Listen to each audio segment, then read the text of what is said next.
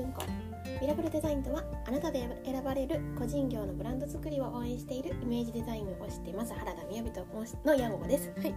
そんな私が日々生活する中で思う役に立たないかもしれないけれど止めておきたい心のピンをお届けしています。はいこんにちは。えー、今日はちょっと冒頭の言葉が変わりましたが慣れていないので ドキドキしてしまいました。はいそんな感じでですね、えー、伝えていたのはあなたで選ばれるということと個人業のブランド作りそしてイメージデザインをしています。原田みやびです。ということでした、まあ、カタカナが多かったりしますけれども。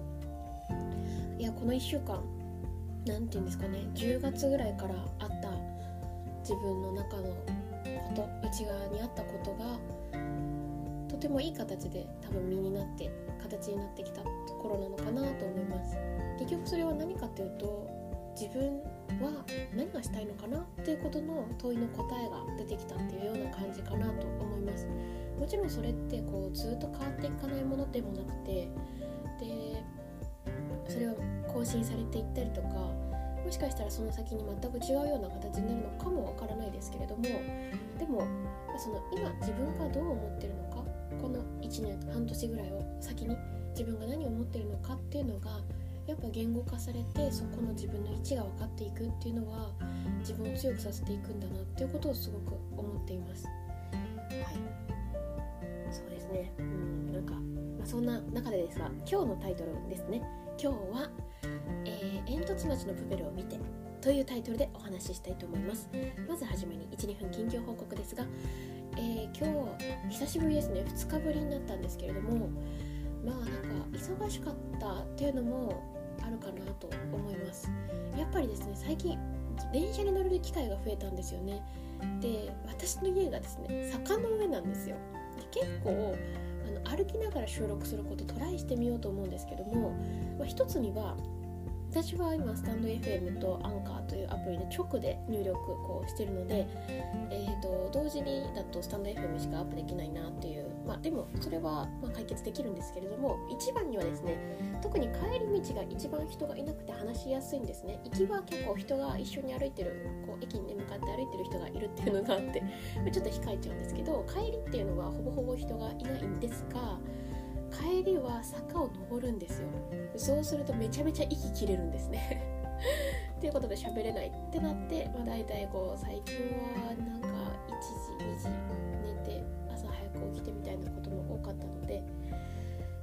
収録が遅くなってしまいましたが、えー、昨日ですね公開初日の、えー、煙突町のプペルを見に行ってきましたで私はですねまあ、公開3日以内に行きたいなと思っていたんですね。あのまあ、私が見たいっていうのもありますけれども私のスケジュールだけであれば、まあ、年明けとかの方が落ち着いて見れるかなと思ったりしたんですけれども本当にですね、まあ、この1っていう数字だけでもやっぱその公開されてから3日っていうそこをこう応援できたらいいなと思ったんですよね。私あんまり映画がそもそも好きでなくてですね。あの映画っていうか映画館が好きじゃないんですね。あの暗くって大きい音して ここの話だと何もな何キャラやねんみたいに言われそうなんですけどもともとあんまり好きじゃなくってでいるんですよね。でで私が映画を見ようって思うきっかけってあんまりそもそも大きくはないんですけれども例えばねなんで今回その3日以内に見に行ったかっていうと私はもう西野昭弘さんのオンラインサロンに入ってますってここで話をしましたがもう本当に2年半前ぐらいとかからこう入らせていただいている中で要はこの煙突町でのプペルが出来上がるまでをすごくマーケティング的な視点でもあのそのクリエイター、えーと、エンターテイナーとしての視点でもこう勉強させていただいている中で、えーと本当にこの挑戦は大きくて怖いことなんだろうなと思うんですよね。やっぱ人のチャンネルって違えば全然違うんですよねあのどう考えても当たり前だろうって思うようなニュースを全然違うチャンネル人はの人は知らなかったりするただそれが私でさえ「鬼滅の刃」っていうアニメがあるんだなとかなんか最近それをこう真似したようなあのフレーズがなんか出てるんだなっていうのを知るわけじゃないですか。でこのぐらいの人にまで知っていくっていう波を作っていくのがこの映画の挑戦なんだろうなと思うんですよね。ぱそのもともと情報を先行して取りたいっていうこととか、まあ、アニメ同じ領域でアニメっていうこともあると思いますけどその人たちにの割合その人の層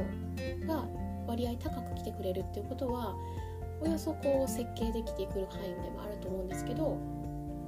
多分行列ができている状態を見て「え何なの？この行列?」って言ってくる方が見てくださるっていうのはこうある飽和点を超えないとそうはならないと思うんですよね。多分おじいちゃんは私のおじいちゃんは煙突町のプペルは知らないと思いますね静岡県のあの東部におりますがだからその人にも知ってもらうようなそんな難しさがあるわけですよね。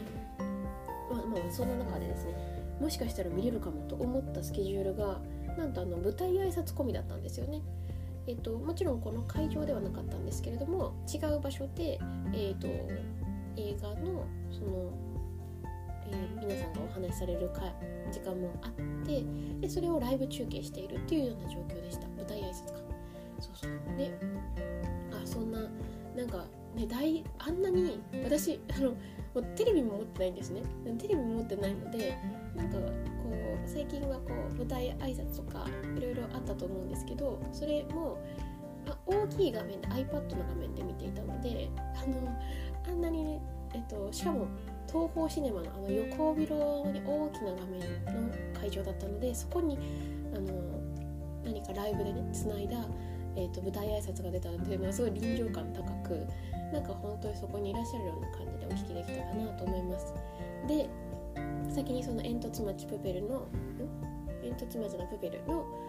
えー、感想をお伝えしたいなと思うんですがうんとそ一言で言うとあもう一回見に行きたいってすぐ思いました。でこれは本当にさっきも言いましたが 映画館があんまり好きじゃない私が言うっていうのが もうあの分かりにくいですが大きいと思うんですよね。でどうしてもう一回見たいと思ったか。あの言ったらストーリーってほとんど知ってたんですよね。もちろん分からない部分があってそこの絵のワクワク感とか期待感ももちろんありましたけれどおよそのストーリーは知っていると思うんですね。あのいろんな形で別に隠していないので、えーと脚本も今回は販売されてますしなんでなんかやっぱ映像のクオリティとかあとは動きもアトラクションのような動きとかその煙突町というその世界観とかそこにはすごくそこにもすごく感動したんですけれどもでもやっぱりこれって西野さんの自助伝であるし西野さんだけじゃなくってその何かを挑戦しようと思った時のこの日本の閉塞感っていうことをすごく表しているっていうのが見ていてとても忙しかったんですよ。もうその話だけで普通は楽しいんですね。同時に公開されているポケットモンスターとかみたいに、まあ、本当にあのピカチュウが何をするっていうこととかそういうことを見るだけでもすごく楽しいんですよ。あのプペルとルビッチがとかね。でもえだからこれってさあのクラウドファンディングやるって言った時のあのこうわーとか言ってた人のことだよねとか何て言うんですかね。それ別にあの吊るし上げるとかもちろんそういうことではなくって今回を一例にどんなところでもこの小さな飽和点小さな掃除系な形っていうのが起きてるよねっていうような感じなんですよね。本当だからそのうんなんか忙しかったんですよね見てて なんでもう一回見に行きたいなって思ったんですよね。うん、だから今日ですねリンクとして貼らせていただきたいなっていう映画は見に行きたいかなと思うけど結構、どうしようかなって正直思ってるっていう方に見ていただきたい動画かなと。これは何かというと東宝さんが出しているこの映画の見どころを含めたものであのでも見に行くって決めてる方は見に行かれた後の方がいいと思います。結構中身出てるのでなんかもっとその楽しみが、ね、やっぱシークレット的にある方もいいのかなと思うのででむしろいやでも正直見に行かないかなみたいな感じで考えている方はこの見どころを見ていただけるといいのかなと思います。はいそんな形で、えー、2日ぶりの配信となりましたがもう本当にですねあのなんか私はじゃあ今さっき個人業のブランド作りっていう風に話してましたけれどもこの話こういう風な仕事をしていると自分が何をしたいかがわからないっていう方がいらっしゃったりするんですよね。相談してくださったりするんですよね。でもなんかその自分が何か何をしたらいいかわからないけど何かしたいっていう時にはもう明確に1個だなって最近こう思っている。自分もそうだったし今回自分が動いてみても結局そう思うんですけどそういった時はもう誰かの応援をするですね突き進もうと思ってる誰かの応援をするっていうことがそのその中で出てくる動きとかそういったものをトレースした形で自分が何を何かをしたいという時にそれをを自分に使うことができるし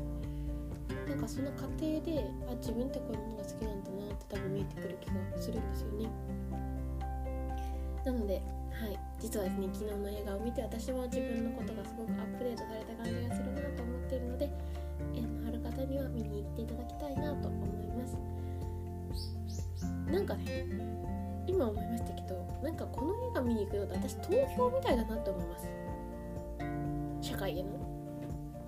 だから見に行っていただきたいなと思いますし映画が苦手な私も見に行ったっていう感じでします。はいそれでは今日も聴いていただいてありがとうございます。ではバイバーイ。